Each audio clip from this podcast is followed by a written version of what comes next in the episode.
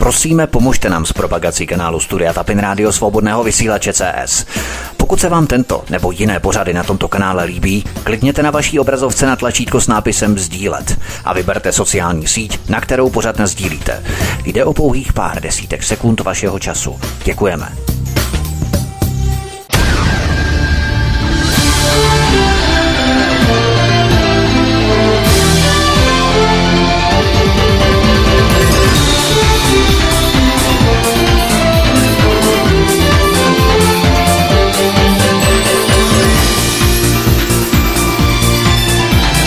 Příjemný, krásný, dobrý večer, dámy a pánové, milí posluchači, od mikrofonu Svobodného vysílače anebo na kanále Odyssey vás zdraví Vítek. Máme něco kousek po 19. hodině, máme středu. Jsme rádi, že jste si k nám našli cestu i dnes, že jste si nás naladili a že nás budete poslouchat právě v dnešní vysílání. Dnes tady přivítám kandidátku na prezidentku a předsedkyni institutu Alenu Vitáskovou. Alenko, vítej, hezký večer. Hezký večer vám všem. A druhým hostem, který se bude účastnit našeho dnešního rozhovoru, je člen výkonné rady institutu Aleny Vitáskové Zbyněk Prousek, také soukromý detektiv a lovec šmejdů. Dnes tady nebude mít co dělat, protože šmejdi tady žádný nejsou, ale přece jenom je to jeho profese. Takže Zbyňku, vítej, hezký večer, ahoj. Hezký večer, všechny zdravím. Sběr podpisů skončil včera v úterý 8. listopadu, se archy odevzdaly. První kolo máš, Alenko, zdárně za sebou. Teď uvidíme, jestli nastane ostrá kampaň pro tebe. Jaké je tvoje skóre? Kolik podpisů se zhruba sehnalo? Samozřejmě se archy očišťují, takže to bude tak minus 10% zhruba, ale přesto jaké je zhruba skóre a dosáhneš těch tvých deklarovaných, oznámených 100 000 hlasů, které si plánovala, že dostaneš nebo že budeš chtít dostat? Takže jsem neobdržela 100 000 nebo minimálně těch 100 000 podpisů pod petiční archy, abych měla silný mandát od občanů, kteří mě de facto žádali, abych do těchto voleb šla. Ten mandát je podstatně menší a v této chvíli mohu říct, že prostě se těchto voleb z tohoto důvodu zúčastnit nemůžu. Důvody z malým mandátem, který skutečně nedosáhl těch 100 000 podpisů, ale něco přes 60 000. Přesné čísla najdete ještě na našich webových stránkách. Tak jít do této kampaně by bylo hazardem. Z jednoho prostého důvodu i sponzoři, s kterými jsem měla nebo mám smlouvy o budoucích smlouvách, byli navázáni na to, že nemám samozřejmě jiné zázemí než občany, že mě občané do těchto voleb vyšlou s tímto silným mandátem 100 000 podpisů. Na to bylo navázáno dalších 30, až 30 bylo jistých, těch 10 se ještě stále domlouvalo, ale byli taky pravděpodobně by sponzoři přistoupili. Tak těch 40 milionů bylo připravených a souviselo to se silným mandátem od občanů. Takže asi všichni pochopí, že s těmi bez těchto základních finančních prostředků se kampaň dělat nedala. Tak jak mě někteří radili, ať do toho jdu, že prostě, no, podívejte, jít s nízkým mandátem od občanů bez nebo s velmi omezenou podporou sponzorů, finanční podporou, tak ano, bych se zúčastnila, bych se zviditelnila, ale já jsem o to nestála. Já jsem od počátku říkala, že se nechci zviditelnit tím, že budu účastník v prezidentských volbách, že nestojím o to, abych dostala 3 nebo 5%, ale že pokud do toho půjdu a ten silný mandát od občanů obdržím, takže se určitě dostanu do druhého kola, protože při těch debatách s jednotlivými již kandidáty na prezidenta nebo s celýma skupinama bych dokázala občanům předvést a prokázat, že jsem ten vhodný kandidát. Do toho kola mě nevyslali. Já jsem třeba, když jsem diskutovala s nějakou televizi, aby se zúčastnila nějaké debaty, a tak já jsem to měla podmíněno, že až budeme kandidáti prostě odsouhlašeni, anebo že chci jít do diskuze s paní Nerudovou a s panem Pavlem, protože se vědělo, že ti to mají prostě našlápnuto tak, že ty přihlášky dávat budou a ty registrace budou přijaty. Takže já jsem vysloveně žádala tady tyto diskuze s těmito možnými kandidáty, protože se předpokládalo, že kandidáti budou, ale tak to prostě mě do toho pořadu nezařadili. Takže to je asi všechno k prezidentským volbám. Já bych chtěla opravdu poděkovat všem, kteří se snažili podpisy sbírat, to znamená ten tým, který čítal asi 160 osob, včetně petičních míst, které byly zřízeny, petičních stánků. Ti jednotlivci, kteří sbírali sami podpisy nebo posílali archy jenom z podpisy své rodiny. Já bych opravdu všem chtěla poděkovat, ale musíme si přiznat, že ta podpora, když jsem nedosáhla toho množství, aspoň toho minimálního množství, by mě nepřivedla prostě do toho souboje tak, abych mohla být úspěšná. Rozumím. A když se tedy pozastavíme nad těmi lidmi, když si vlastně představíš zástup těch lidí, i když to není těch 100 tisíc, které si původně oznámila jako podmínku pro tvou účast, tak je to 60 zhruba tisíc lidí, usnesme se na tomto číslu, na této cifře, tak je to 2/3 Václaváků. Je to obrovský zástup lidí, kteří jenom v podstatě podepsali to, aby se mohla vůbec účastnit kampaně. A to nejsou ještě voliči. Nemyslíš si, že právě i když to není těch 100 tisíc a i když by tito lidé, zhruba těch 60 tisíc lidí vyslalo do prezidentského klání, tak bys měla potenciál právě díky tvému energetickému portfoliu, co máš všechno za sebou v rámci životních zkušeností, které nemají prezidenční kandidáti, kteří kandidují i v rámci vlasteneckého pelotonu kandidátů, anebo i v rámci pětikolky a tak dále, prostě nemají to portfolio, které máš ty v rámci vysokého úředníka na ERÚ a tak dále. Tak, že by si tím měla potenciál oslovit daleko více lidí, než těch, kteří jenom zatím podepsali podpis pro to, aby se mohla jenom účastnit té kampaně. Že by jich bylo prostě daleko více. To je daleko hlubší diskuze kolem toho, protože my jsme třídili v ty podpisy, které se udržely, a to, že se vyřazovaly některé, protože tam byly třeba vulgární jména úmyslně, anebo tam byly jména celé vlády, samozřejmě bez podpisu a čísla občanky. Chodili archy, kde byl Ferda Mravenec, Brouk Pytli, chodili různé podpisy, kdy jsme vlastně čistili tu část. A taky si musíme říct, že z toho množství bylo od těch podporovatelů občanů 25% asi. A zbývající procenta byly de facto od zaměstnanců firem, kteří mě chtěli podpořit do těchto voleb. Zaměstnanci firem menších, větších, ale víceméně středních, kteří to se svými rodinami podepsali. Takže je to zase ještě jiné portfolio než těch občanských, kteří prostě samostatně jeden u toho stánku na petiční místo šli odevzdat. Takže berme, že zhruba těch 25-30% je to tato skupina těch spontánních projevů a těch zbývajících zhruba 70% je těch, kteří to dostali od svých zaměstnavatelů, od svých kolegů v práci a vlastně to pak oni a někteří i celé rodiny podepsali a posílali. Takže i toto budeme muset trošku tak se na to dívat z tohoto úhlu pohledu, že to nebyl sběr jenom na těch ulicích. Ti, co sbírali, tak vědí, jakým způsobem se to těžce dělalo.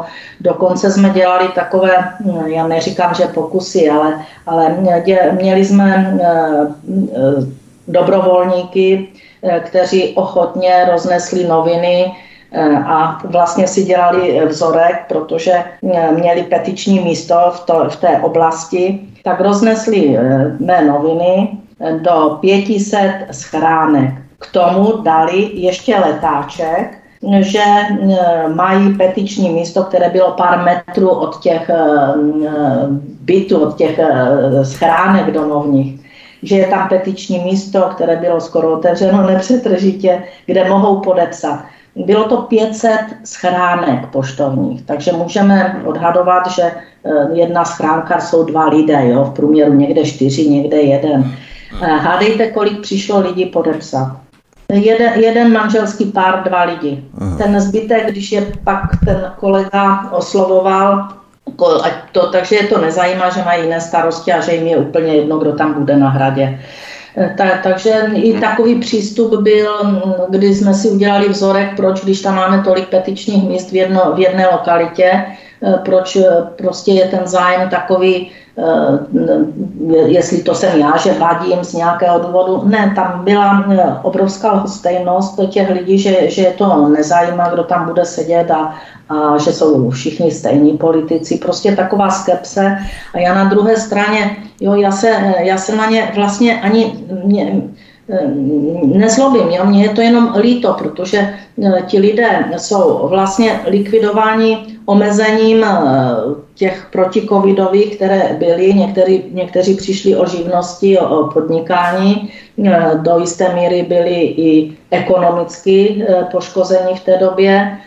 Pak přijde záležitost, že vám začnou chodit složenky, kdy nevíte, jestli budete mít na elektřinu, jestli budete mít na bydlení, protože vaše příjmy jsou podstatně nižší, anebo jsou na té úrovni, že můžete zaplatit pouze tyto náklady. Takže jste ubíjeni vlastně dennodenně tím, že se obáváte o svoji budoucnost, o své živobytí, o to, abyste vůbec mohli nějakým způsobem slušně uživit své děti a umožnit jim to, co by potřebovali nebo na co by měli nárok, ať už to jsou kroužky nebo další a další věci související třeba i se stravováním ve školních jídelnách. Takže ti lidé toho mají tak strašně moc na sobě. Takovou zátěž, kdy se musí starat skutečně o to, aby je nevystěhovali z bytu, jestli budou mít nám takové platby nebo jiné. Tak já se jim skutečně nedivím, já je chápu, mně je to jenom osobně líto, protože jsem přesvědčena a stále jsem přesvědčena, takže jestli si někdo myslí, že já házím flintu do žita, tak se plete.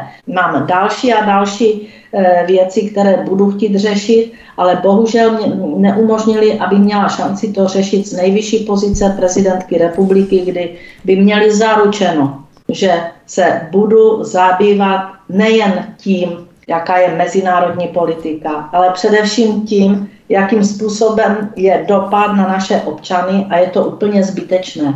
Je zbytečné, aby platili vysoké ceny energií. Je zbytečné, aby byli věčně zastrašováni.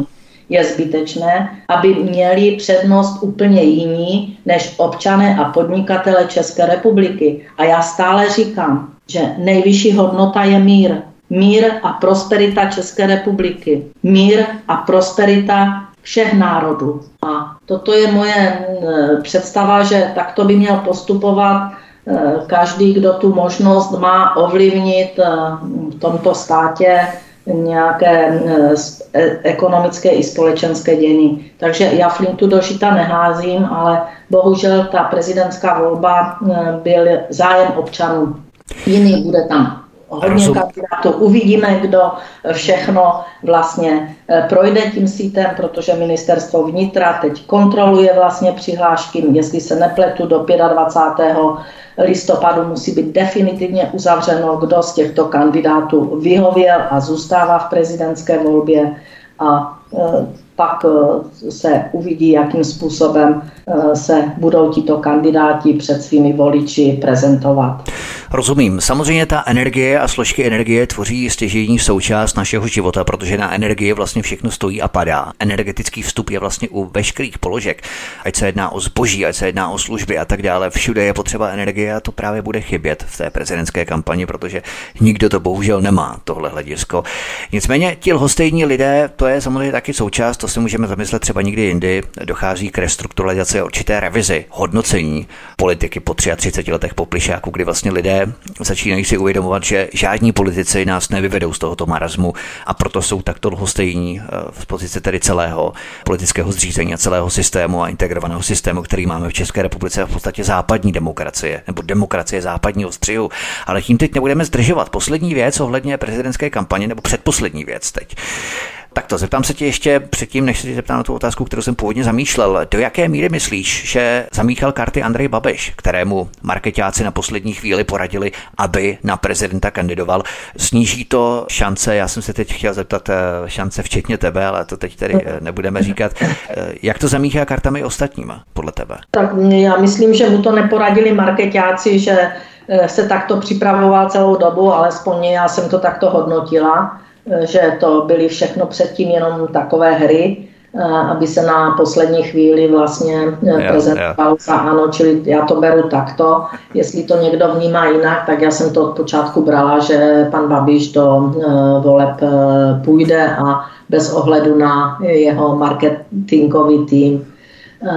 Jak to zamíchá, no tak to uvidíme teď v nejbližších dnech, ale ta kampaň určitě nebude vůbec jednoduchá, nebude o prosperitě nebo předkládání prosperity pro český národ, bude to nějaký divný souboj několika skupin a ten souboj bude nechutný, takže to není míchání karet, ale příprava na nechutný souboj a myslím si, že lidé toho už mají dost. Tu hrozí, aby nakonec nebyly celé volby anulovány. I taková možnost je a takže se uvidí, jakým způsobem se bude vyvíjet celková situace v České republice a jakým způsobem se budou odvíjet vlastně prezidentské volby a co všechno se ještě udá do té doby. Rozumíme. Poslední otázka, kterou tady mám pro tebe připravenou v rámci tady politické kampaně i na konci tohoto prvního vstupu, než se potom vypravíme k dalším tématům, která postupně budeme tady probídat. Já jenom posluchačům sdělím, že tu budeš první polovinu pořadu a druhou polovinu bude Zbyněk Prousek, se kterým budeme potom diskutovat o dalších navazujících tématech, co se týče kriminality a co se týče policejní černé kroniky a takové ty naše obvyklé věci, které tady řešíme v rámci našich pořadů, protože máš ještě neodkladné záležitosti, zařizování a tak dále. To znamená, že ty nás opustíš zhruba po jedné hodině, takže aby to posluchači jenom věděli. Ale ty si nadhodila skutečnost, že tím, že se tady nebudeš ucházet o přízeň voličů v rámci prezidentské kampaně, tak tím rozhodně neházíš flintu do žita, chystáš se i na další projekty. Můžeš nám dát aspoň takovou malou ochutnávku, k čemu všemu se chystáš v rámci Institutu Aleny Vitáskové? Jaké projekty tedy chystáš v budoucnu, abychom lidi tady naladili i trošku pozitivně? Já samozřejmě nezůstanu mimo dění, mimo občanské dění, to bych byla špatný občan. Já bych se ráda o tom pobavila, pokud mě, Vítku, ještě pozveš i na další diskuze, které s tebou vedeme vlastně už několik let. Si myslela, že se tak naštvu, že tě nebudu zvát už vůbec, jo? Tak to ne, já doufám, že budeme pokračovat v těch našich měsíčních zpravodajích. Poslouchej, ale já jsem prozírala, já si to chci pojistit, takže bych o tom ráda povyprávěla v příštím vysílání. Samozřejmě, že institut zůstává, to, jestli se bude ještě ubírat i jiným směrem, protože tady tato oblast je skutečně jedna z částí. Ta další je samozřejmě energetika, kde se zabývám touto oblastí rovněž, ale mám připravenou a v této chvíli vlastně jsem v nějakých konzultacích s další velmi rozsáhlou mezinárodní činností, takže bych o tom chtěla pak povyprávět v tom příštím setkání. Tak to je skvělé, takže nalákáme posluchače na příští pořád, tam se, milí posluchači, dozvíte mnoho nových věcí, protože to bude velmi zajímavé. Je dobře, že Alena Vitásková tím, že se nebude ucházet o post prezidenta České republiky, tak alespoň bude dělat i mnoho dalších, možná i prospěšnějších projektů, nebo minimálně stejně prospěšných projektů, tak jako kdyby byla na Pražském hradě, a že neusínáme na vavřínech, to je velmi důležité, takže pokud se chcete dozvědět něco nového, co Alena Vitásková chystá v rámci její agendy, jejich agent v rámci institutu Aleny Vitáskové, nalaďte si nás příště v prosinci, ještě před Vánocemi budeme vysílat a tam se o tom můžeme samozřejmě pobavit. Zbyňku, ještě se tě na konci prvního vstupu zeptám, jakým způsobem myslíš, že se s tím srovnají, to je trošku takové citové vydíráníčko, ale tak to určitě nechci, aby to tak vyznělo, ale jak myslíš, že se s tímto srovnají ostatní lidé, kteří samozřejmě vložili do Aleny Vitáskové mnoho svého času, dělali to dobrovolně, nebylo to třeba jako Karel Janeček, který za každý hlas zaplatí 100 korun českých sběratelům svých podpisů, to znamená, že on si to takhle předplácí, jak si viděl jsem právě nějaký takový inzerát. Lidé to dělali samozřejmě dobrovolně. Nemyslíš, že to bude určitá deziluze z toho pohledu, že vlastně oni si řeknou i příště třeba, kdyby chtěli se zapojit do sběru podpisu pro nějakého jiného kandidáta, tak už to vlastně nemá cenu, protože nemají vlastně ten příslib, že skutečně ten kandidát, pro kterého sbírají ty podpisy, tak bude kandidovat. Tak ona je na to svým způsobem taková trošku těžká odpověď, ale myslím si, že se na tu otázku z toho vyhrabu ven, protože já v tom zase nevidím, v tom rozhodnutí Alenky, žádnou, abych tak řekl, tragédii, jo, když to tak myslím v tom dobrém slova smyslu, několik ironicky. Pochopitelně myslím si, že všichni dobrovolníci, jo, z toho budou svým způsobem smutní. To je jako objektivní, myslím, že to je objektivní neměnná, jak by řekli matematici. Za druhý ale si myslím, že všichni, co jsme se v tom týmu kolem Alenky na tom angažovali, ať už více nebo méně. Znám lidi, kteří proto srdcaře, kteří proto opravdu žili pro tu kandidaturu. Znám i takový, kteří jenom imitovali to srdcaření a v podstatě jim to bylo jedno, ale to nebudu teďka rozpitvávat. Myslím si, že ti, co to právě, ti srdcaři a ti, co jsme to dělali z přesvědčení, jsme museli a všichni rozumní jsme počítali s tím, že vítězství se nemusí, že těch 100 000 hlasů se opravdu dostavit nemusí. Já mám strašně v tomhletom konkrétním povídání, v tomto pořadu blbou situaci, protože když budu mluvit příliš tak bude vypadat jako, že pochlebuju Alence, to jsem nikdy nedělal. A když to budu vypadat zase nějak proti, tak to bude vypadat tak zase nějak špatně. Ale já si myslím, že zůstanu u toho zdravého středu. Já si myslím, že tak, jak to Alenka měla postavený, konec konců důkazem jsou ty vytištěné noviny, které mají nějaké datum vydání, takže nemůžeme s tou historií hejbat, tak se to jako dělají dneska politici s historií obecnou.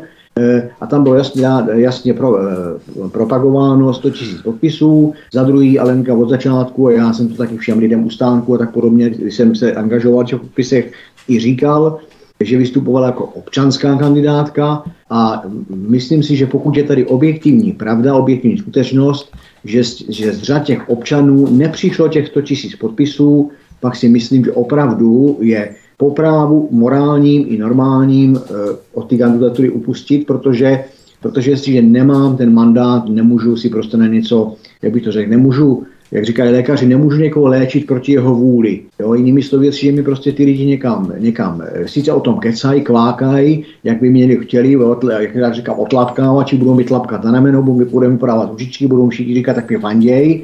A ve finále prostě skutek utek, nemám ty archy, nemám těch 100 000, no tak prostě nemůžu nikam jít a tím spíš si myslím, že pokud jsem dal takový slovo, jo, já teda, Alenka je žena, dáma, já jsem chlap, tak pokud jako já jako chlap někomu dám slovo, že v tom či on, tak to slovo dodržím. Jestliže Alenka tady vůči národu, vůči občanům dala nějaké slovo a dodrží ho, tak si myslím, že to je její klad, že to není její zápor. Pochopitelně celá řada lidí bude říkat, jak je zklamanej, ano, to může objektivně bejt, to o tom žádná, ale myslím, že podle tady od začátku padlo nějaké slovo a že každý férový člověk má svého slova dostat. A jestliže Alenka řekla 100 000 a nemáme těch 100 000 nebo nemá těch 100 000, no tak prostě toho slova musí dostat, to musí férově říct, prostě nebudu kandidovat, nemám tomu ten mandát a já to vidím jako dobrý, jako nevím to úplně, ano, ta první vlna je taková, jak tady Vítku naznačoval, takový ten kal, šeť, nechuť, pachuť, hořkost,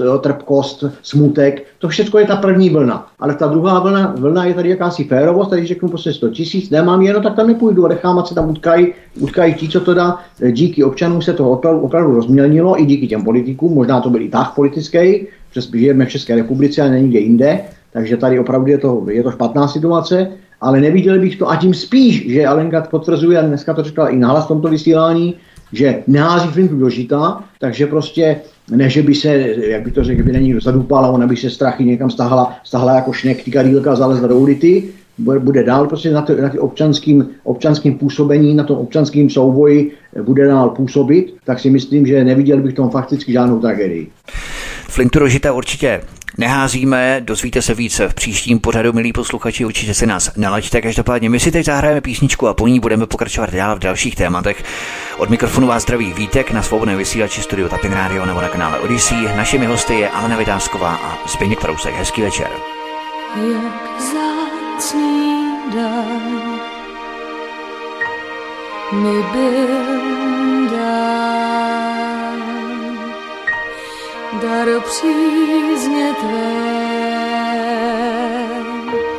jsi můj pán, co dám ti já,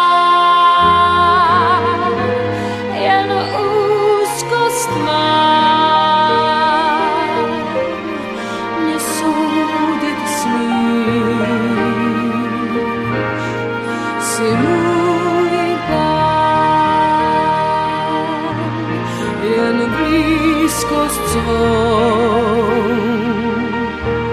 Mi dal přej,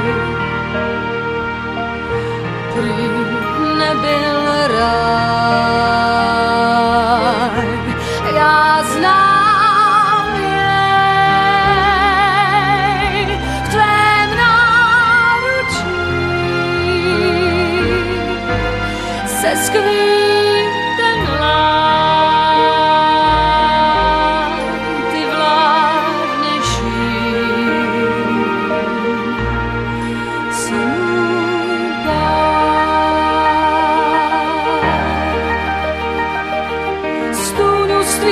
Věčných odchodů, kam zašel, s kam a z jakých důvodů, odpust mým hrozným představám, při kterých je dýchat přestávám. Pokaždé, kdy se mi vracíš, procitá jsem bezpečí.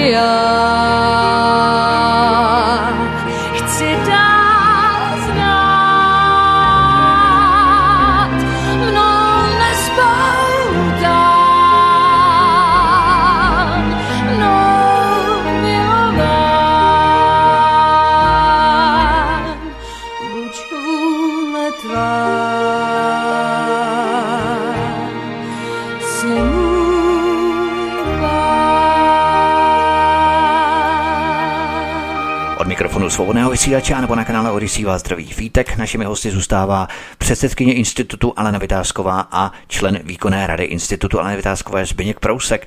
Alena Vitásková, Alenko, 28. října proběhla demonstrace na Václavském náměstí, na které se podle různých odhadů sešlo kolem 100 000 lidí. Mnozí lidé se ptají, proč si na té demonstraci nevystoupila. Byla si pozvaná, nebo nebyla si pozvaná, nebo si odmítla, protože máš nějaké, řekněme, zákulisní informace o řídících osobách v zákulisí té demonstrace? Toho 28. jsem byla panem Vrábelem pozvaná přes svého manažéra kampaně, pana Viktorina, ten s ním komunikoval a také podle mých informací mu vysvětlil, proč se nezúčastním. Byla jsem ve fázi, kdy sbírám podpisy a nechtěla jsem, a dokonce jsem to říkala i na besedách s občany, že na demonstracích prostě vystupovat nebudu. Myslím si, že to jednou, a až přijde ta doba, že já vystoupím na demonstraci, tak s touto republikou bude už opravdu strašně zlé. A myslím, že to hezky vysvětlil někde občanům kolega Zbyněk Prousek, protože tak, jak mě zná, tak ví, že nechci a nechtěla jsem, abych z tribuny prostě oslovovala občany, ať mě jdou podepsat petiční arch. Ten petiční arch oni museli cítit sami, že mě ho buď chtějí podepsat nebo ne, ale ne v návalu nějakých emocí, že budu já po jejich hřbetě, kdy oni jsou zoufalí, proto jsou na demonstraci, jsou zoufalí z toho, že se bojí o svoji budoucnost, o své bytí, o životy vlastně svých dětí a jakým způsobem je vlastně mohou zabezpečit. A já po tady této deziluzi těch osob, které očekávají, že se o ně mají politici, že mají vytvořit ty podmínky pro život v naší zemi, tak já po jejich hřbetech budu šplhat do pater na hrad. Já jsem to považovala, že takovým způsobem já nechci. A myslím si, že pan Viktorin to tenkrát panu Vrábelovi pěkně vysvětlil, že prostě se zabývám teď vlastně podporou, všeobecnou podporou od občanů a jestli to pan Vrábel chápal jinak, protože se pak jsem viděla, že se nějak rozlobil a na Facebooku hovořil o mě naprosté lži a nepravdy, kdy spojoval moji činnost na ERÚ, jak jsem rozdávala nějaké licence v tom inkriminovaném období toho roku 2010 na Silvestra, tak se tam rozvyprávěl, čili lhal těm svým stoupencům, protože to nebyla pravda. No, já jsem vlastně byla na ERÚ až od 31. srpna 2011, že? Pokud si to správně pamatuju. Já jsem od 1. srpna 2011, čili no, 7 měsíců později. Takže on vyloženě lhal, což mě jako mrzelo, že pan Vrobel se propůjčuje tady k těmto ubohým lžím a de facto špinění mé osoby v době, kdy sbírám podpisy pod petiční archy, protože měl určitou důvěru právě u občanů, kteří ho sledují nebo podporují. A tady tato lež prostě určitě mě ubrala možná 10 000 podpisů, nevím. Ale prostě má tento styl jednání a já to nechávám být. Je to jeho styl jednání, že lže. To si myslím, že je naprosto jasně řečeno. Zbyňku, máš k tomu co doplnit, protože někteří prezidentští kandidáti takové skrupule rozhodně neměli. Třeba Josef Skála se na té demonstraci účastnil jako jeden také z prezidentských kandidátů. Není to zrovna dobrá vizitka, že vlastně prezidentský kandidát, který se uchází o podpisy lidí proto, aby mohl vůbec vstoupit do té arény v rámci prezidentské kampaně, že by se měl takto přiživovat na demonstracích. Přesně tak. Já jsem, Alenka to tady jakoby opravdu velmi okrajově zmínila, já se tomu jenom velmi okrajově vrátím, i když moc neumím být okrajovej, ale zvládnu to. U těch stánků se hodně lidí ptalo, jestli tam Alenka vystupuje, nevystupuje, proč tam nevystupuje a tak dále, protože opravdu roky a roky znám už a myslím si, že si jako i pracovně, kolegiálně dobře rozumíme, takže pochopitelně známe její charakter, kterýho si svým způsobem neobyčejně vážím a taky proto vlastně s ním spolupracuju, protože by nespolupracoval bych člověkem, kterého bych si nevážil, ale vím, že prostě je tak, jak má v mý krvi zapsán jeden absolutní klad a to je nekádrovost, že prostě se nezajímá o soukromí spolupracovníků, o jejich nějaký názory a tak dále, tak to s tím souvisí ruku v ruce s tím, jakoby nechce ani využívat nějaký kádrovosti. A já si proto myslím, že naprosto správně nešla na žádnou takovou demonstraci, ale myslím si naopak, je špatně z mého úhlu pohledu, je špatně, že na jakoukoliv demonstraci šel jakýkoliv kandidát na prezidenta nebo prezidentský kandidát. Protože si myslím, že ta demonstrace je opravdu. Lidi demonstrují proč? Ze dvou důvodů. Buď to proto, že vyjadřují nějakou radost a spokojenost a dávají si dohromady, můžeme tomu říkat demonstrace, a něco propagují a prosazují a oslavují a radují se. A nebo je to naopak, dávají dohromady nějaká palčivá skutečnost, nějaké utrpení, nějaký žal, nějaká nespokojenost a z toho vznikne demonstrace. A já si myslím, že na ty demonstraci by měli vystupovat opravdu takový nezúčastnění kandidáti a když už někdo tu demonstraci svolává, tak by to měl být člověk, jak bych tak řekl, jeden z nich, jeden z toho davu, jeden, který trpí nebo to utrpení nese naprosto stejně jako nese ten dav, akorát má tu schopnost, organizační schopnost, dát ty lidi dohromady a ty lidi nějakým způsobem vést. A potom pochopitelně to nějakým způsobem dotahovat do konce. Ale jestliže na ty demonstraci vystupuje jakýkoliv kandidát, tak mně osobně to připadá, že využívá toho příkoří, ať už objektivního nebo subjektivního, těch lidí v tom davu k tomu, aby jak bych to řekl, jak říkala Alenka, po jejich zádech získá nějakou popularitu. Jo? Čili já si myslím, že vystupování jakýhokoliv kandidáta, nebudu nikoho jmenovat, říkám jakýhokoliv, čili každého jednoho kandidáta, je svým způsobem populismus. Já si myslím, že na tribuně demonstrace, jakýkoliv demonstrace kandidáta prezidenta v této době, či 28. 3. a všechny ty demonstrace to byly, tak by tam neměl být. Měli by to být ti nespokojení lidi, tak jako je to třeba v rámci petice. Použiju to, aby byl kratší. Jo, prostě je moře lidí, kteří podepíše pod nějakou petici, zvolí si nějaký petiční výbor a ten je potom jedná. Čili já bych si na ty tribuně představoval jakýsi petiční výbor v uvozovkách, čili výbor těch lidí, kteří za ně mluví, který tam prostě nějakým způsobem vede tu komunikaci mezi tím davem a tím cílem nebo tou cílenou národní politikou. Ano, jasné slovo, myslím, že tomu všichni rozumíme. Fajn, Alena Vitásková, ještě využijeme toho, že tady ještě můžeš být, než nám utečeš za tu hodinu nebo za necelou hodinu, už půl hodinu. Na té demonstraci se mimo jiné kriticky odsoudila česká vláda, která nás vtahuje do cizích válek a vystavuje nás riziku zatažení do potenciálního jaderného konfliktu. Na to margo budovu ukrajinského velvyslanectví v pražské Bubenči před časem kdosi pocákal a postříkal červenou barvou. Policie se rozhodla budovu nepřetržitě střežit. Odkaz číslo 1 v popise pořadu na Odyssey.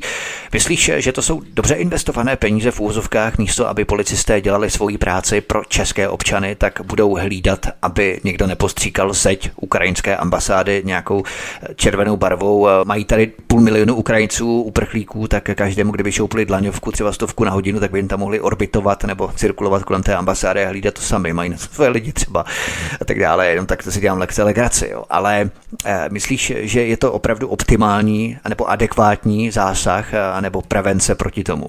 Já si myslím, že ano, že máme dokonce povinnost chránit ambasády všechny a je to jedno, jestli je to ukrajinská nebo americká, to je jedno. Že to je dokonce naši povinnost, že musíme ambasády, které v České republice jsou, takže to z mezinárodních konvencí je dáno, že je musíme ochránit. To, že někdo je polívá červenou barvou, prostě já s tím nesouhlasím, já nesouhlasím s žádnými takovými útoky a je to jedno, o kterou zemi se jedná.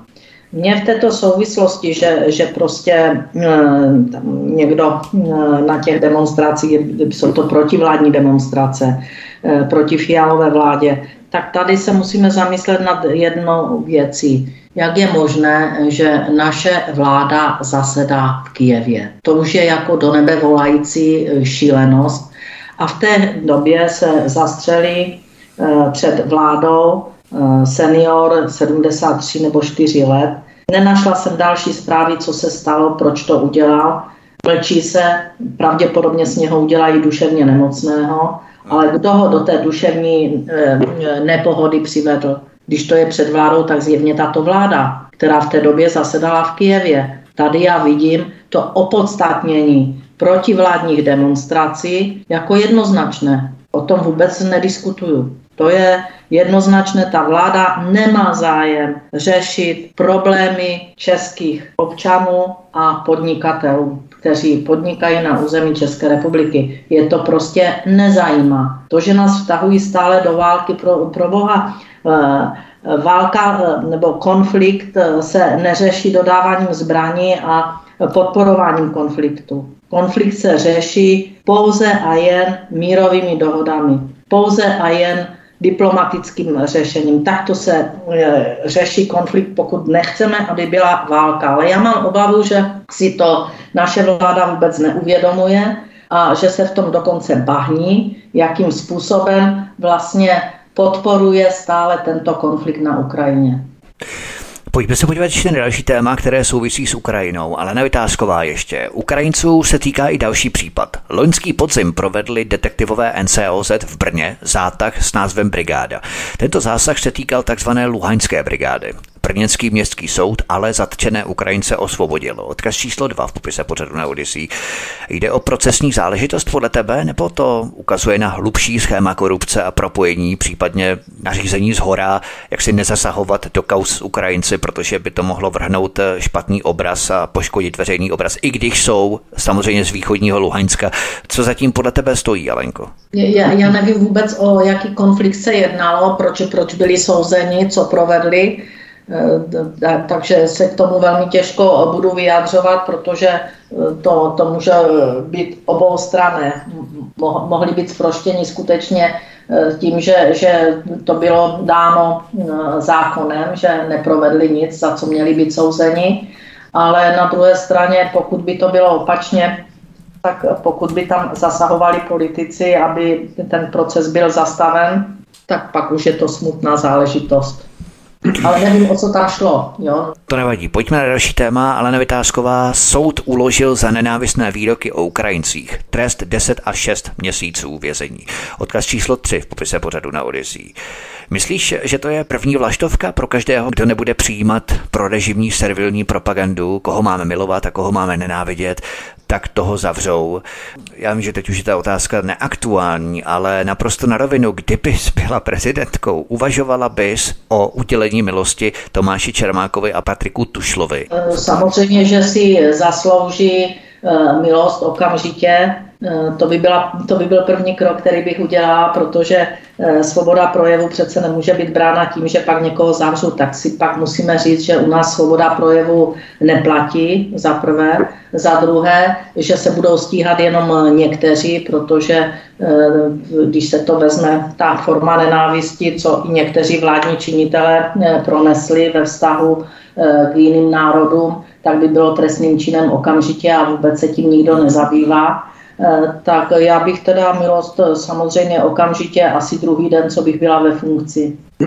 Stejně, když se bavíme, jako co bych, kdybych, ono se to teď krásně mluví, protože co bych udělala, kdybych, ano. Takže kdybych tam byla, tak prostě v tom ty první dny bych samozřejmě tady těmto lidem dala milost, bez diskuze, a zároveň bych okamžitě opakovaně žádala, protože bych nechtěla překračovat a rozhodně bych nepřekračovala pravomoci prezidenta republiky nebo prezidentky dané ústavou, a určitě bych okamžitě žádala poslance parlamentu, aby vyvolali nedůvěru vládě, aby tato vláda odešla z pozic a skutečně aby nastoupila byly předčasné volby a do té doby, aby byla úřednická vláda.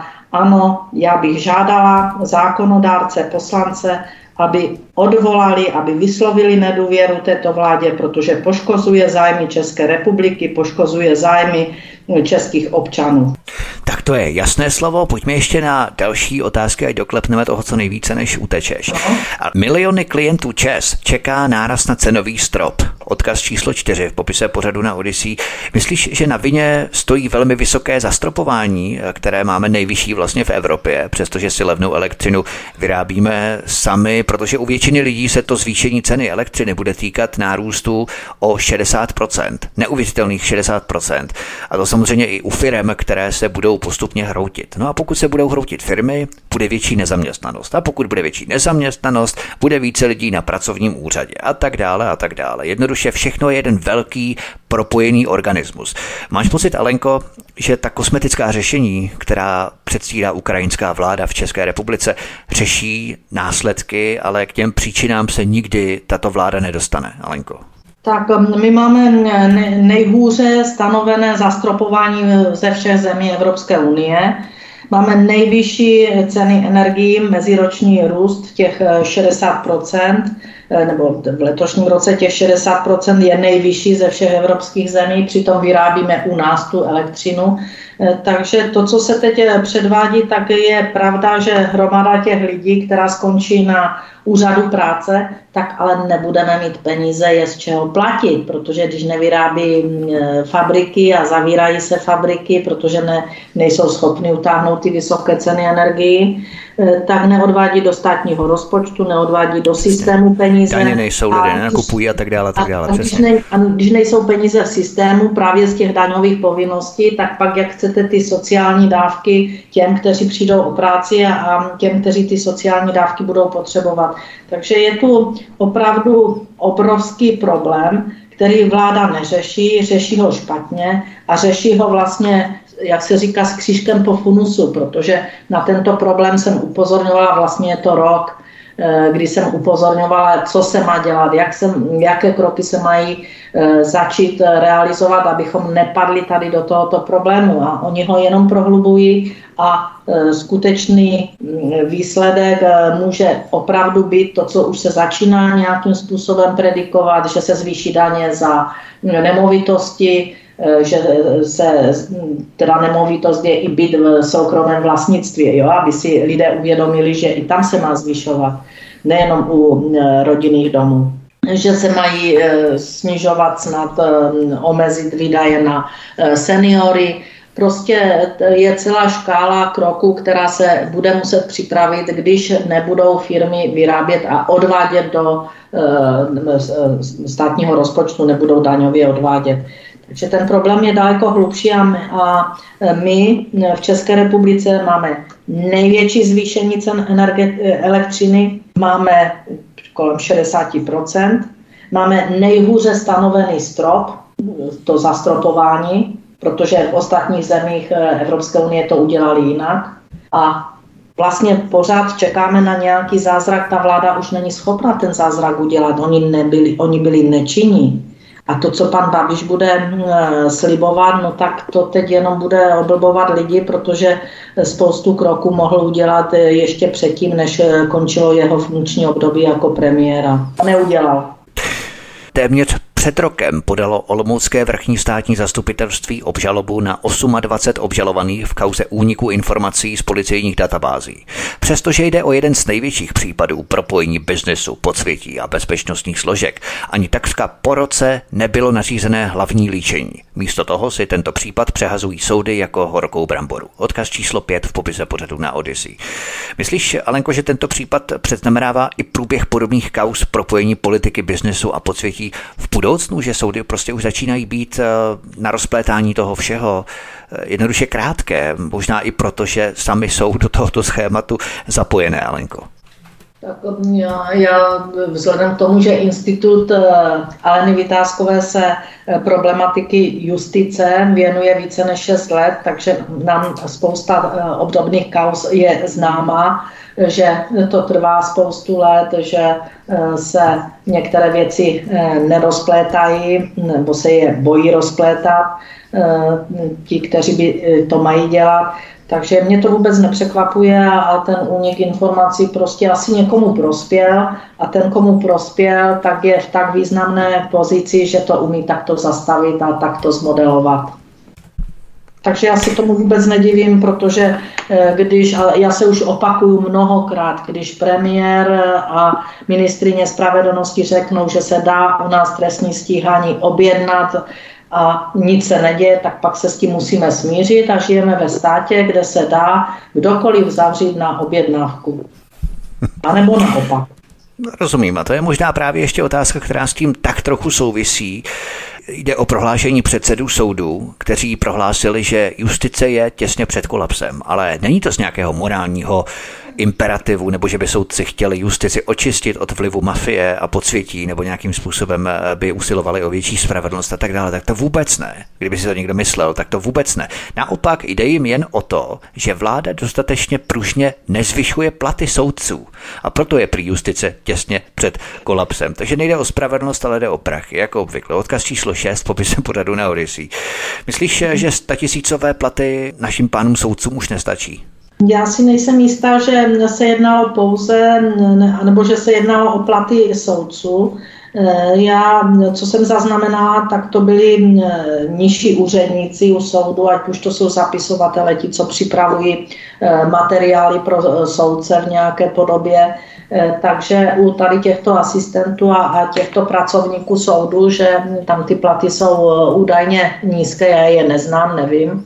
a že jim vlastně mají nedostatek pak těchto pracovníků a proto jsou zdrženi, já nevím, ve vyhlášení rozsudku třeba, který má být vyhlášen, já nevím, nebo když se vyhlásí, tak by měl být písemně zpracován do několika dnů a někdy to trvá spoustu měsíců, někdy i rok, takže dochází k průtahům v těchto řízeních a tam se to zdůvodňuje, že je nedostatek právě těchto zaměstnanců a je to důvod, že mají nízký plat. Takže nevím, jestli se jednalo pouze o platy soudců, ale je to i o těch nižších úřednicích u soudu, kteří jsou skutečně nezbytní pro výkon vlastní činnosti toho soudce.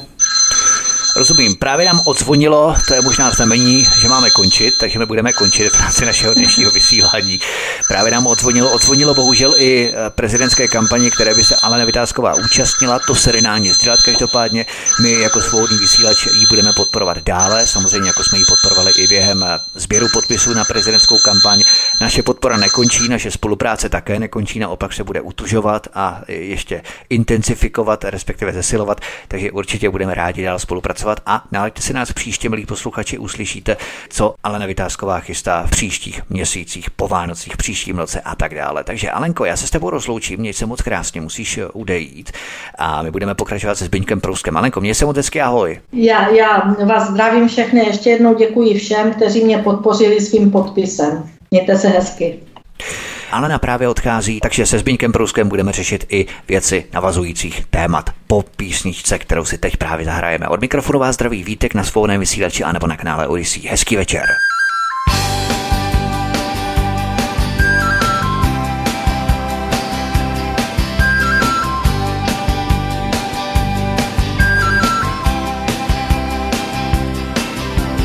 Na hladinu rybníka svítí sluníčko, a kolem stojí v hustém kruhu topoly, které tam zasadil jeden hodný člověk. Jmenoval se František Dobrota. František Dobrota, rodák z blízké vesnice. Měl hodně dětí a jednu starou babičku, která když umírala, tak mu řekla: Františku, teď dobře poslouchej, co máš všechno udělat. Palababa, palababa,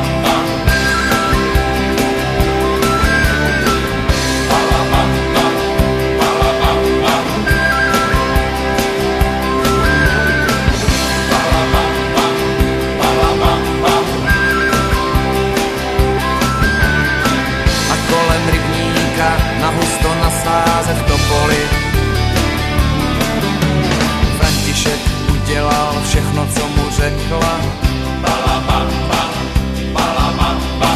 A po snídani poslal děti do školy.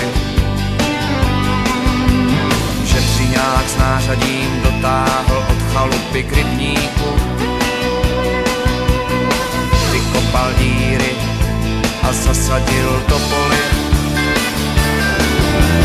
Od té doby vítr na hladinu nefouká, takže je klidná jako velké zrcadlo. Sluníčko tam svítí vždycky rádo,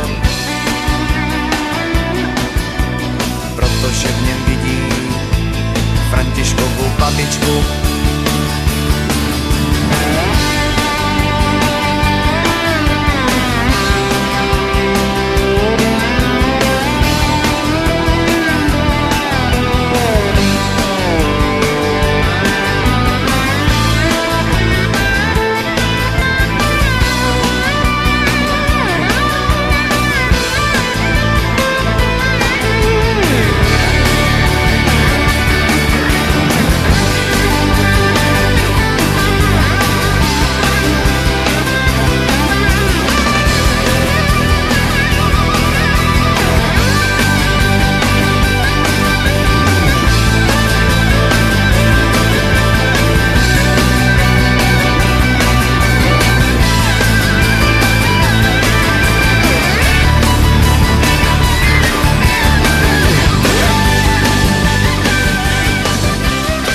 Od mikrofonu Svobodného vysílače nebo na kanále Odyssey vás zdraví Vítek. Naším hostem zůstává teď už pouze Zbyněk Prousek, člen výkonné rady Institutu Aleny Vitáskové. Zbyňku, ještě kdybychom, protože my jsme nechtěli Alenu Vitáskovou zdržovat, aby jsme probrali co nejvíc témat a co nejvíc věcí s ní, právě než ona odejde, takže teď bychom se mohli vrátit k některým dílčím záležitostem, o kterých jsme se bavili před písničkou s ní. Ty máš poznámky, ke kterým by si se vrátil z pozice těch témat, které jsme probírali předtím. Co by si tam měl, kdybychom to měli nějak všeobecně zhodnotit?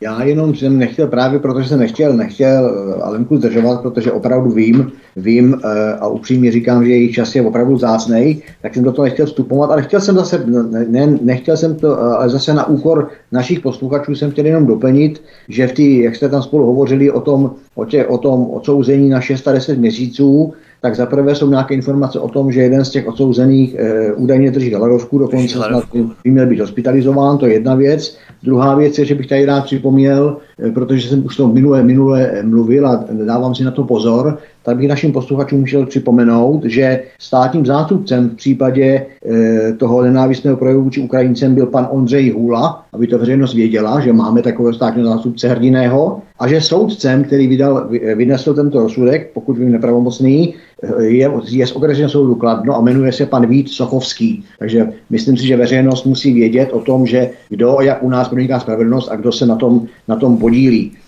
O tom jsme se právě bavili, já si dovolím trošku přerušit, o tom se bavili před 2 dny s Janou Markovou a shodli jsme se právě na tom, že psychologie totality se mimo jiné vyznačuje tím, že stát se stává stále větší anonymní masou technokratických byrokratů, kteří v podstatě rozhodují a ty vlastně nevíš, kdo přijal to rozhodnutí. Nemůžeš si dohledat jakéhokoliv úředníka, který na tebou vynesl ortel, který s tebou vymetl podlahu.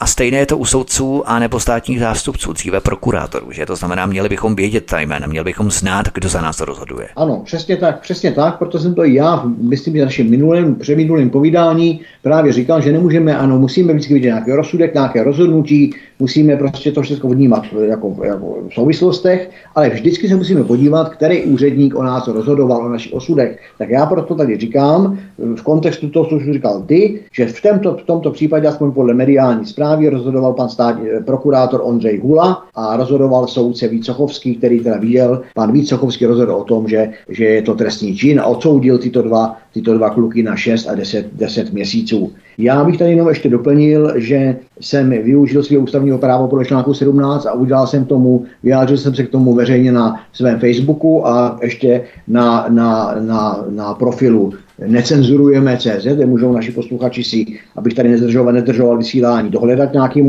nějaký můj názor k tomu, ale našim posluchačům tady jenom řeknu 3 takový základní pilíře toho mýho názoru, a to je, že si myslím, že tento soud byl typický politický proces, to za A. Za B, ještě k tomu za A nezapomínejme třeba, jak vypadal proces Marie Horákovou, za co byla souzená, pro její názor a jak to dopadlo, tak tady máme něco podobného, aspoň z mého úhlu pohledu. Za druhý si tady myslím, že tady to je dokonalý příklad, nebo já v tom vidím proces, kde funguje spolitizovaný policejně justiční aparát. To je podle mě druhý takový můj nosník. A za třetí si myslím, že to je příklad, hodný příklad toho, jak se nechá využít právě ten policejní justiční aparát k postihování oponentů totalitní ideologie vládnoucí politické skupiny. To jsou takový pojmy, které jsem použil v tom mým názoru. Druhým takovým bodem, který jsem chtěl doplnit Alenku, a znovu říkám, nechtěl jsem ji zdržovat, tak to je ta kauza, jak tady říkal o tom úniku informací, jak si to justice přehazuje jako horký brambor, kdy se jedná prorůstání biznisů po světí a bezpečnostních složek.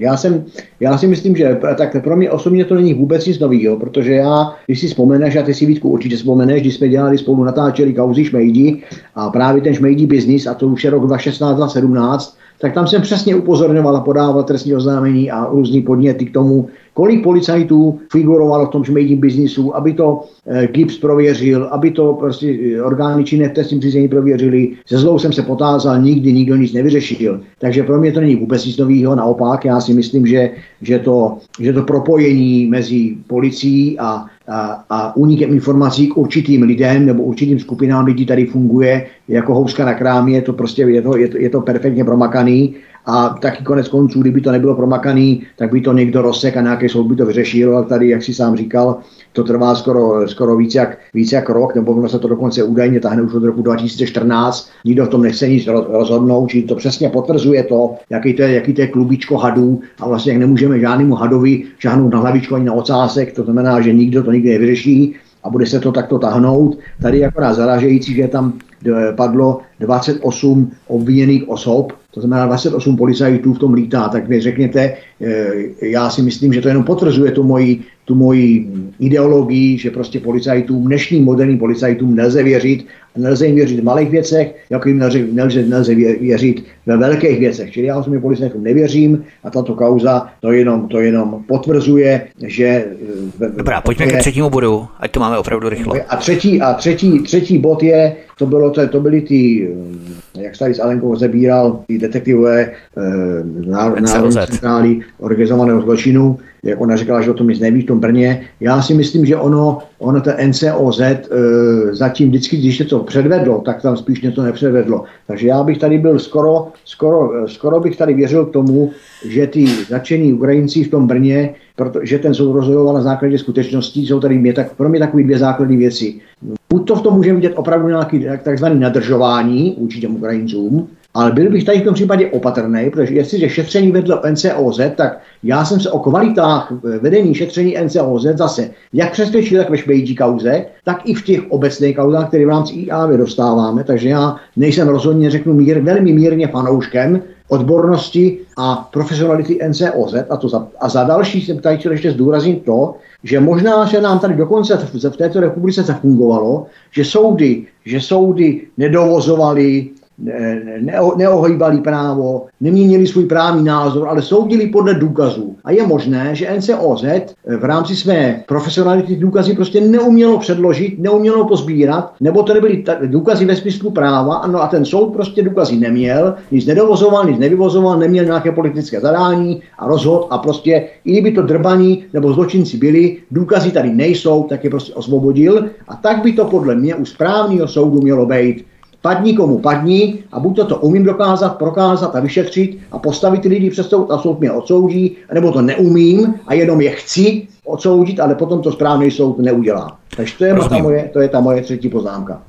Pojďme na další téma a to právě souvisí s tím, o čem jsme se bavili před chvilkou v rámci Tomáše Čermáka a Patrika Tušla. Fízlácký režim se chystá potírat dál protirežimní názory novelou zákona od ministerstva vnitra. Chtěli by likvidovat weby, jejíž obsah nějaký byrokrat vyhodnotí jako ohrožení národní bezpečnosti státu. Odkaz číslo 7 v popise pořadu na Odyssey. Myslíš, že je záměrem vyprodukovat takovou vágní a gumovou formulaci, aby fízlové měli zelenou na potírání jakéhokoliv webu, který se znelíbí režimu, bude ho chtít zavřít? Přesně tak. Já si myslím, že to je další oko v řetězci, jak by to řekl, politického tahu a jinými slovy v řetězci jakýsi totalitní ideologie, kterou nám tady ta vláda, jakožto nástroj vlády, jak bych to řekl, západní politiky, nebo dokonce bych řekl, budu říkat západní politiky, protože to jsou jenom bloutky, já v nich žádnou vládu nevidím. Takže to je jeden z nástrojů právě té totality.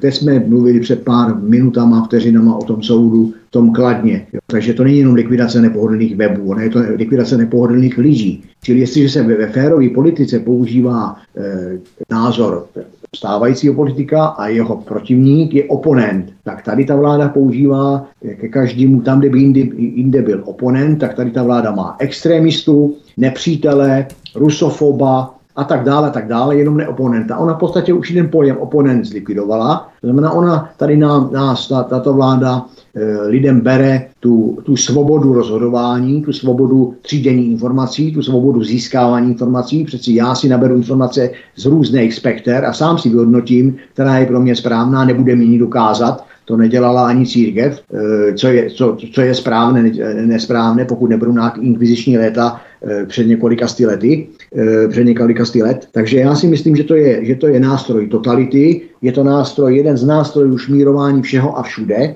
a nevidím v tom žádnou oporu ve zdravém rozumu. Pojďme na další téma. Policejní prezident Martin Vondrášek zavedl kontroly na československých hranicích kvůli velké vlně uprchlíků ze Slovenska. To kritizoval slovenský premiér Eduard Heger. Odkaz číslo 8 v popise pořadu na Odyssey. Jsou tato opatření podle tebe dostatečná? No, já bych se na tady ten problém podíval trošku z většího nadhledu. Takový tři roviny. Za prvé si myslím, že tady hraniční kontroly fungovaly mnoho let, potom se velkým šmahem pod heslem Schengen zrušili, všechno bylo najednou špatně, čili šli jsme z černý do bílý a z bílý do černý a teďka pracně a draze budujeme něco, to už tady bylo, co stačilo jenom poopravit a tak dále a mohlo to fungovat. My jsme to zničili, nebo ne my dva, ale vládnoucí garnitury to zničili, teď to pracně budují a podle mě to stejně nemá žádný význam. Protože jak se říká, pozdě bych honit.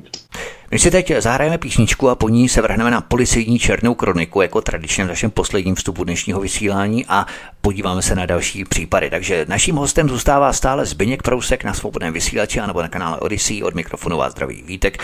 Písnička je před námi a po ní pokračujeme. Zůstaňte s námi, neodcházejte, hezký večer.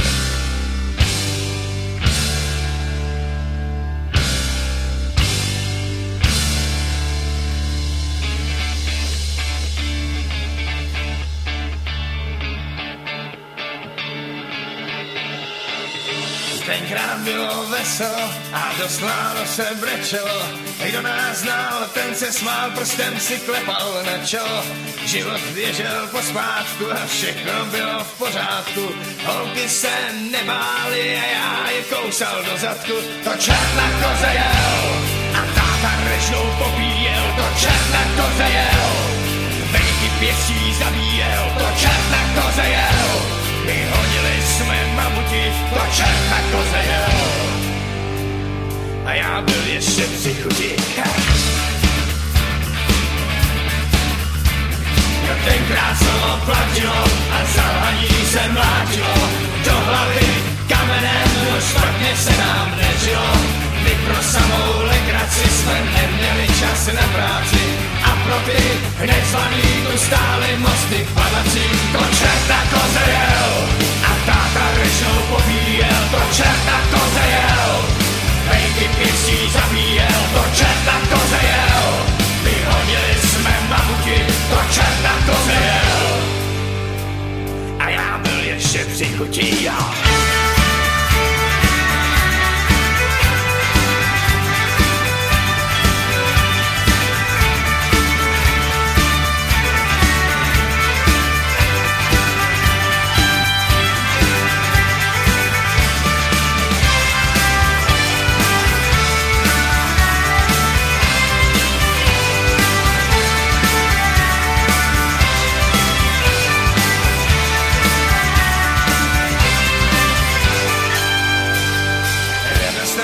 Sedící, když nebylo co lžíci, dostali do řepy, my hnali jsme je palicí.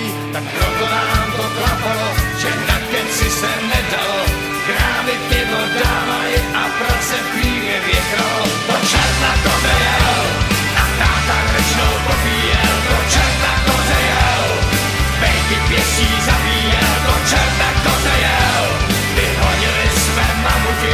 To čerta koze jel, všetci chudí. To čerta koze jel.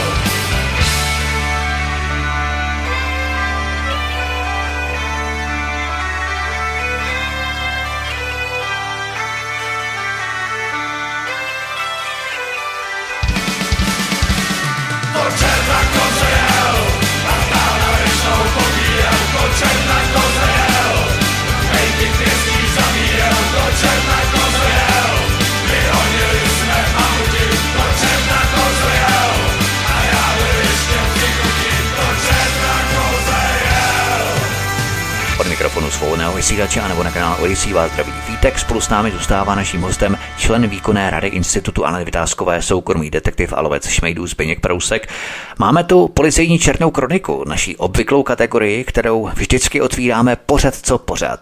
A první případ se týká policisty, který zastřelil chataře. No jo, jenže tento policista do vězení nepůjde. Odkaz číslo 11 v popise pořadu na Odyssey.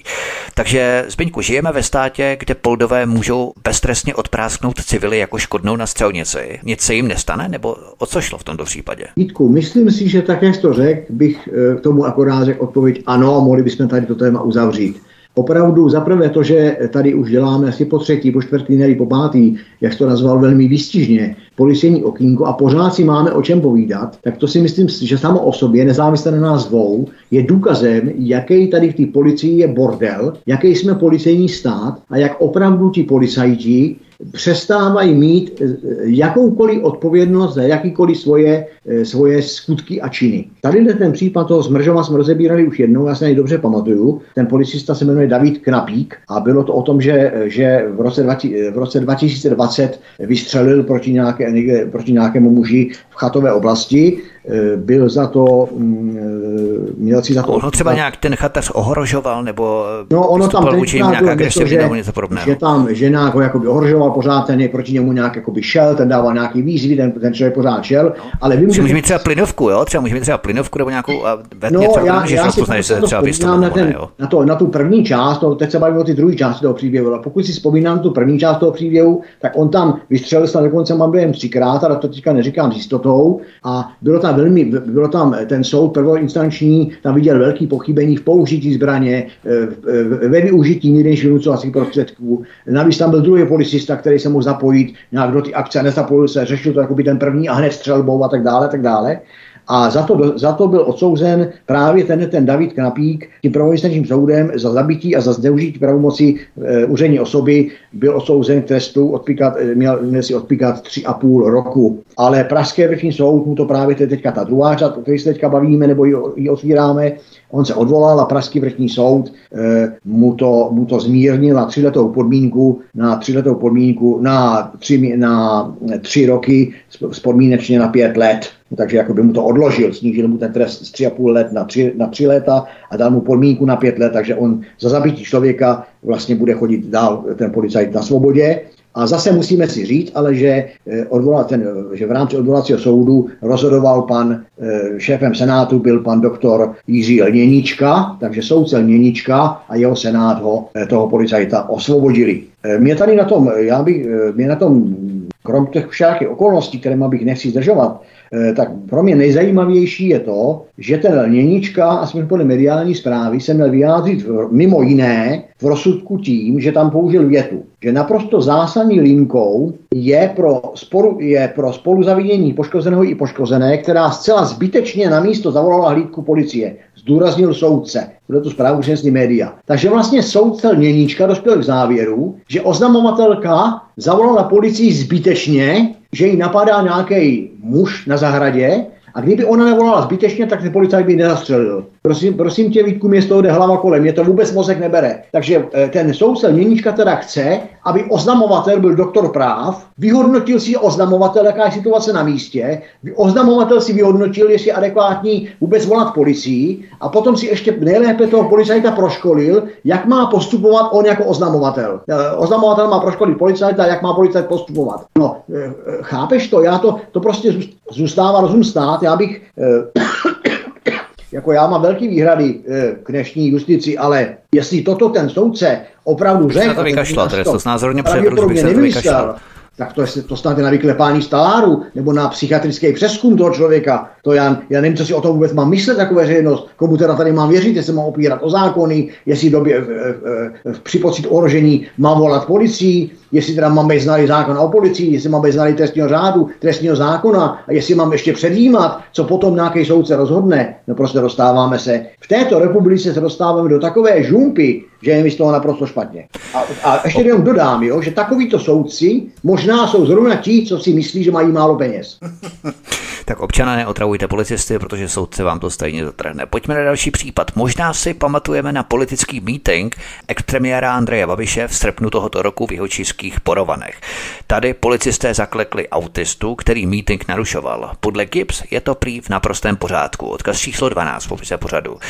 Souhlasíš s výsledkem šetření GIPS, protože policisté přece nemohli vědět, že ten dotyčný byl nějaký autista. Prostě eliminovali riziko. Jsou to policisté, nejsou to psychologové, tak prostě oni zakročili v souladu se svou profesí, takže tady bych těm policistům i docela i stranil. Já nevím, jak se na to díváš ty, Zbyňku. No já to vemu tak, jak otázku položil, čili postupně, aby se naši diváci v tom nestratili, protože my už oba dva jsme v tom trošku orientovaní, že v tom nemluvíme poprvé, ale proto kdo nás poprvé poslouchá, aby jsme ho úplně nezamotali mu hlavu.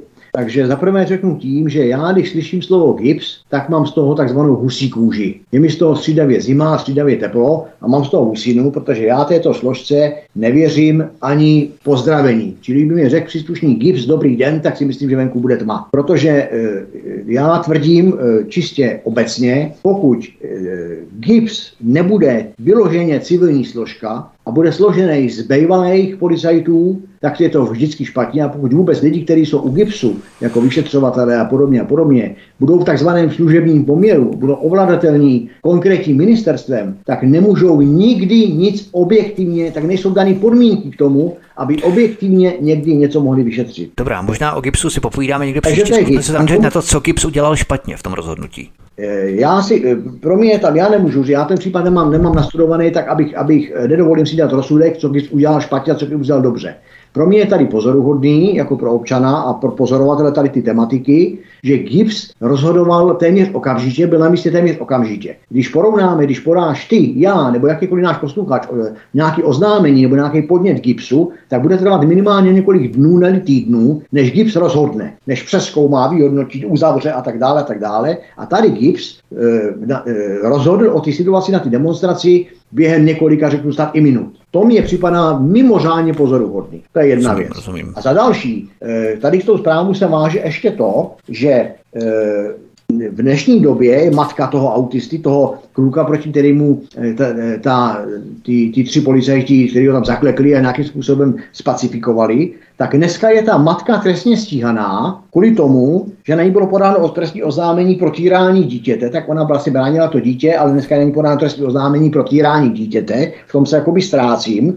A další věc je, myslím si, jestli tak trošičku to není msta ty policie, jo? Že vlastně matka tu kauzu rozšířila a jestli teď spekuluju, jestli tady nemáme vlastně dojít v tom policejním státě k tomu, že každý, kdo si dovolí nechat přezkoumat postup policie, tak po něm teda ta policie půjde a ukáže mu, kdo je tady, jak se říká, kdo tady je v právu nebo kdo je tady pánem této zemi. Takhle samozřejmě, ale já zase nechápu, proč autista, který evidentně má problémy se svým chováním, míří na mítink nějakého politika. Proč tam vůbec chodí? To je naprosto nesmyslné. Já si zase myslím, že pokud máme nějakou svobodu pohybu, tak přeci zaprvé nemusím dohodnotit, do jaké situace jsem se dostal. Já můžu někam jít a můžu to považovat za pouť a ona ve finále to bude nějaká jak by to řekl, akce nějakého politika, než to zjistím a budu odcházet, tak mi nějaký policista zaklekne. Já si myslím, že proč tam matka brala svého autistického syna? Vlastně co tím chtěla dokázat? Přece ten autistický syn nemá mozkovou kapacitu na to, aby rozuměl nějakým politickým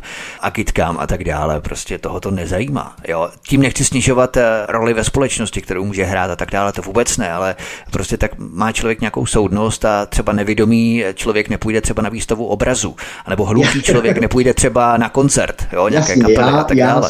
Já si jenom snažím tady o to prostě rozdělit zrno od plev. A v podstatě na se mi to hodí, to, co jsi říkal. Já si myslím, že policajt, který zakročuje, musí umět zakročovat v každé situaci naprosto stejně a to docílí tehdy, jestliže zná zákon o policii. Jestliže policajt zná zákon o policii, nemůže udělat chybu. Ať to je demonstrace, pouč, prohlídka obrazů, já nevím, pohřební akt a tak dále. Ale já si myslím, že tady, i když ten GIPS došel k závěru, že policajti chybu neudělali, já si myslím, že policajti z hlediska přiměřenosti zákroku chybu udělali. Ale to, co já si myslím, není důležitý proti verdiktu, který pronesl GIPS. Ale myslím si, že aby tři chlapi klečeli nad člověkem, který leží na louce, jeden měl koleno tak, aby, jak se říká, doslova zaklekl, tam proběh ten úkon zakleknutí, tak si myslím, že to je nepřiměřenost toho zákroku, to je jedna věc a další věc je, když jsem jenom viděl ten snímek,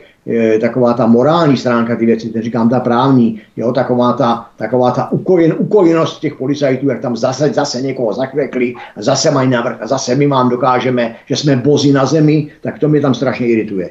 Opravdu se nejsem jistý, co tam vlastně autista pohledává na tom mítinku. Jestli to nebyl třeba trošku takový záměr té matky, aniž bych ji chtěl z ničeho nařknout, tak záměr, proč tam vlastně přijít s autistickým synem, že v podstatě se mohlo předpokládat, že tam třeba něco vyvede a být to proti Andreji Babišovi a tak dále. Prostě všechno se hodí. Stejně tak jako s jeho synem, že? Který je také nějakým způsobem mentálně postižený. Ano, to tam všechno, to já právě ti dávám za pravdu, to tam všechno mohlo být, ta podprahovost tam rozhodně mohla být a rozhodně se nedá vyloučit, ale tím spíš má být ta policie natolik profesionální, že nějaká podprahovost nemá zajímat, zákrok musí být stejný tak jako tak, musí být podle nějakých pravidel a pokud by to tak bylo, tak je to naprosto správně. GIPS tvrdí, že to tak bylo a že to správně je. Já si myslím, že klečící tři policajti na jakýmkoliv člověku není přiměřenost. Jo, podotýkám neozbrojeným člověku. Jasně. Jo, a jenom na tom se shodneme. Jo, na tom se určitě shodneme. Je nějaká, to už je pak věc OSPODu, matka, dítě a tak dále,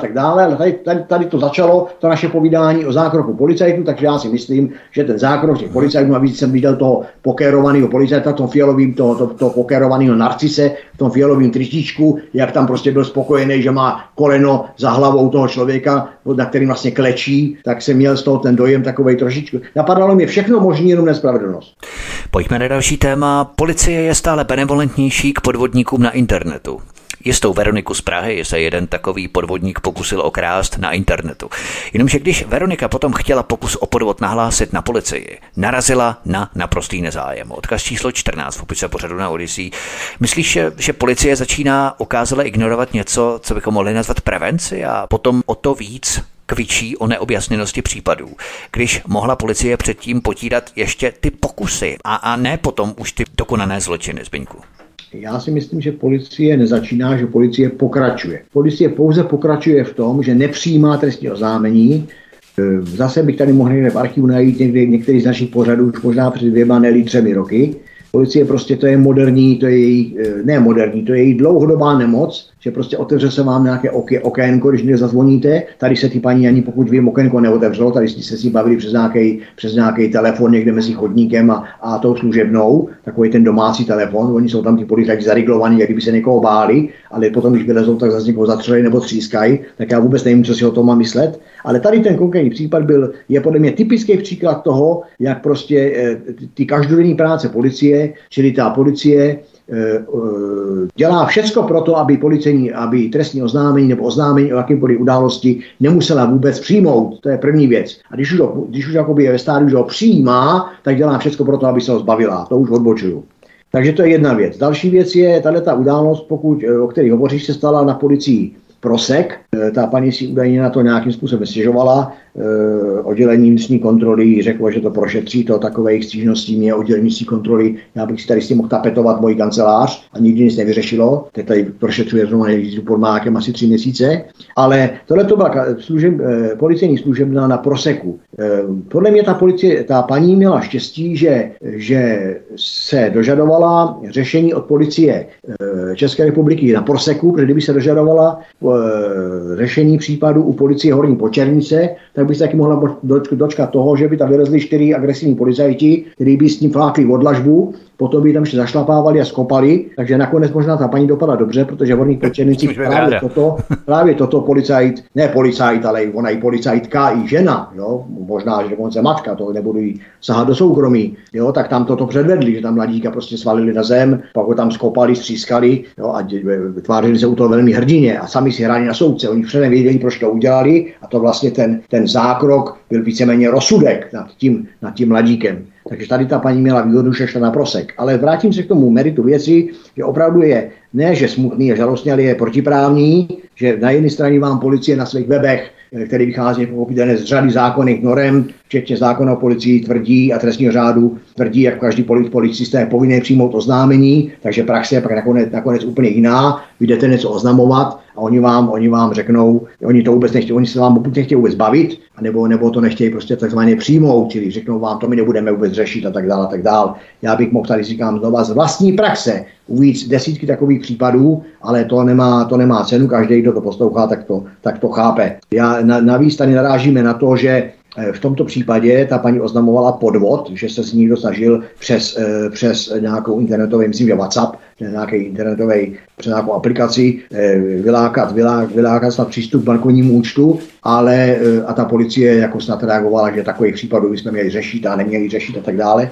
Ale tady se dostáváme k tomu zásadnímu, že ta naše policie vůbec jakoby ignoruje ustanovení zákona o tom, že celá řada, že trestný čin je už jednání, ne, trestné jednání ve stádiu pokusu. To znamená, že už to, že se o mě někdo pokouší něco vylákat, že se mě někdo pokouší mě vylákat na nějaké místo, kde mě může přepadnout, že někdo se ze mě snaží vylákat bankovní údaje, že se někdo snaží ze mě vylákat jiná citlivá nebo osobní údaje, to už je trestný čin ve stádiu pokusu, čili policie porušila trestní řád, tak vyšitej. A tady jako, jo, prostě nebudu to omílat. Je to špatně, policie prostě nechce přijímat oznámení, policie se dneska povyšila, jako byly v roce 45, byly takzvané revoluční gardy RG, tak já si myslím, že ten pojem dneska můžeme klidně nechat zachovaný a můžeme tomu říkat Rakušanovi gardy. Oni se dneska převtělili v jakési pořádkové jednotky, kde chodí v jakémsi černém brnění a nejlépe se zvídělují na demonstracích nebo právě nějaké takzvané pořádkové službě. Tím, co jsme už tady stokrát řekli, střelbou, obuškama, kopáním do lidí a tak dále, zaklekáváním lidí, to by jim jako by šlo. Ale ta práce, proč tady vůbec policie je, ta odborná práce a ta služba veřejnosti,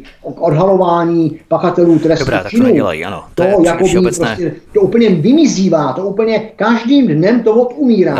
Jo, to je prostě hrůza. Takže my potřebujeme očistu policii, ale je potřeba na závěr jedna věta říct, že tohleto všechna ta kritika na tu policii je potřeba ji vnímat přes to pořekadlo, že ryba smrdí od hlavy. Čili jaký policejní prezident, jaký ministr vnitra, taková je policie.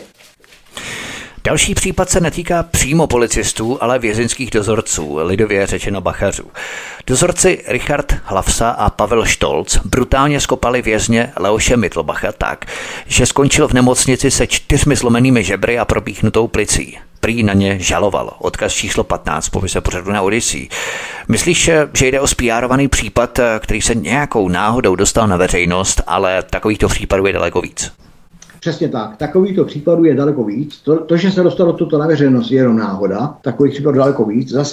Zase se vrátím na informace, které získávám, jak já osobně, tak v rámci angažmá v Institutu Aleny Vitáskové, protože opravdu spolupracujeme, nebo jsme v kontaktu, ne spolupracujeme, jsme v kontaktu s mnoha uvězněnými osobami, bohužel i těma, který zcela zřejmě do vězení vůbec nepatří a jsou odsouzení buď na zakázku, anebo prostě nevinně.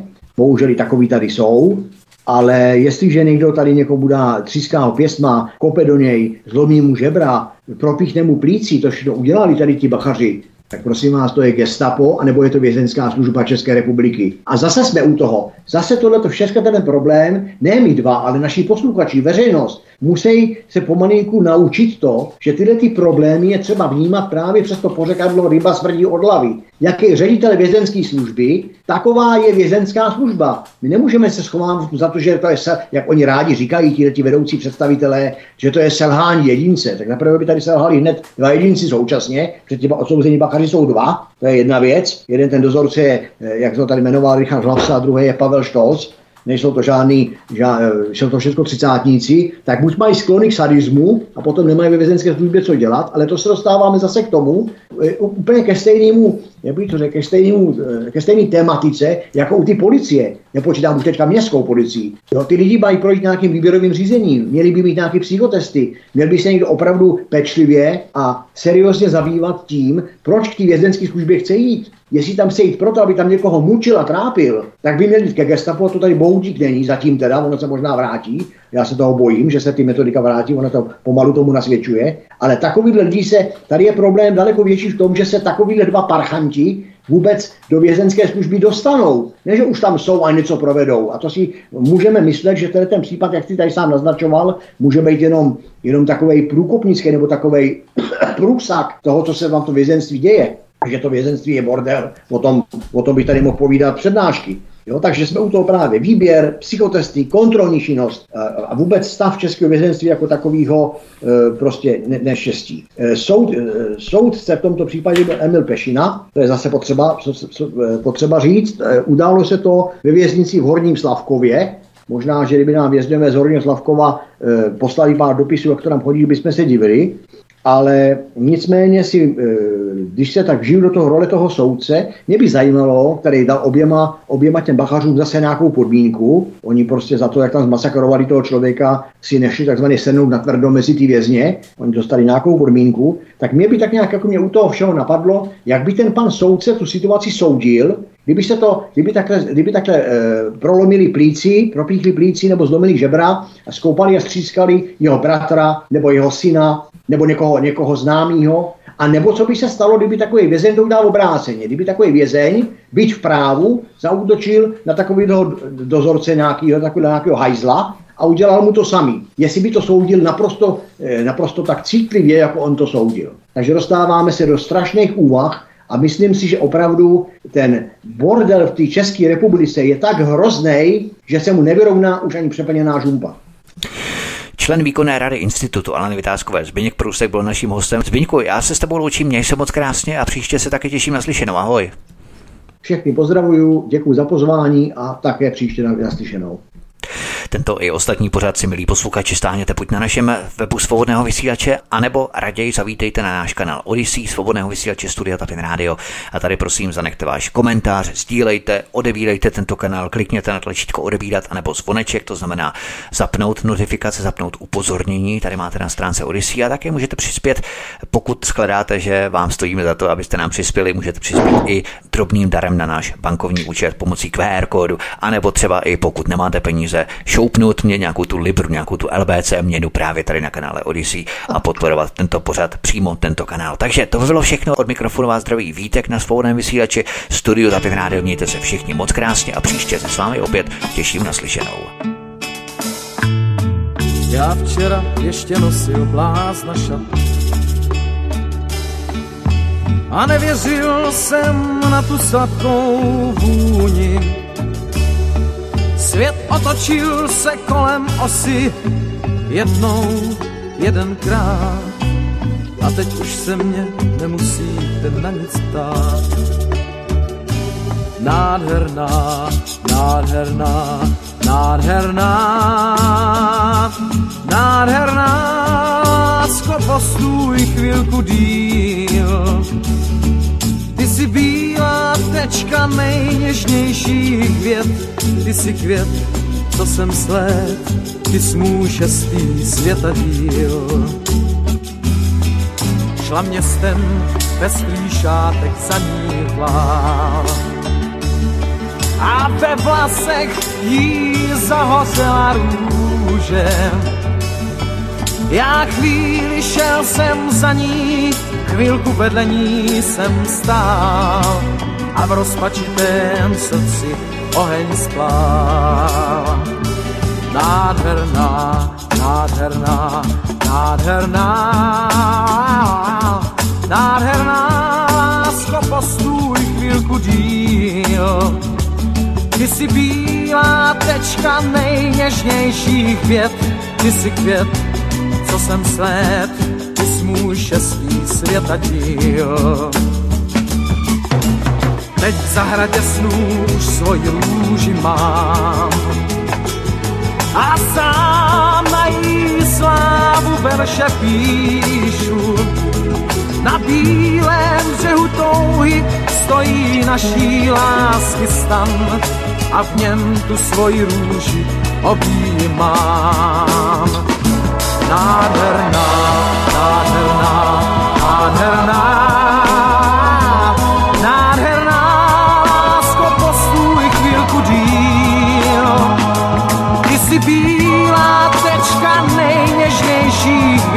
Ty jsi květ, co jsem svět, ty jsi můj šestý světadíl.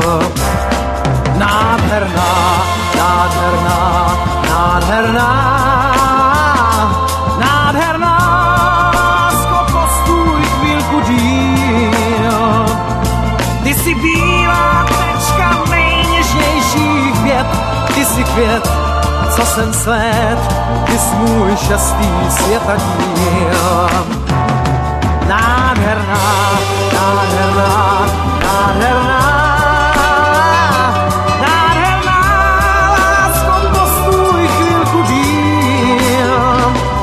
Ty jsi bílá tečka nejněžnějších vět, ty jsi květ, co jsem svět, ty jsi můj šestý světadíl. Nádherná, nádherná, nádherná,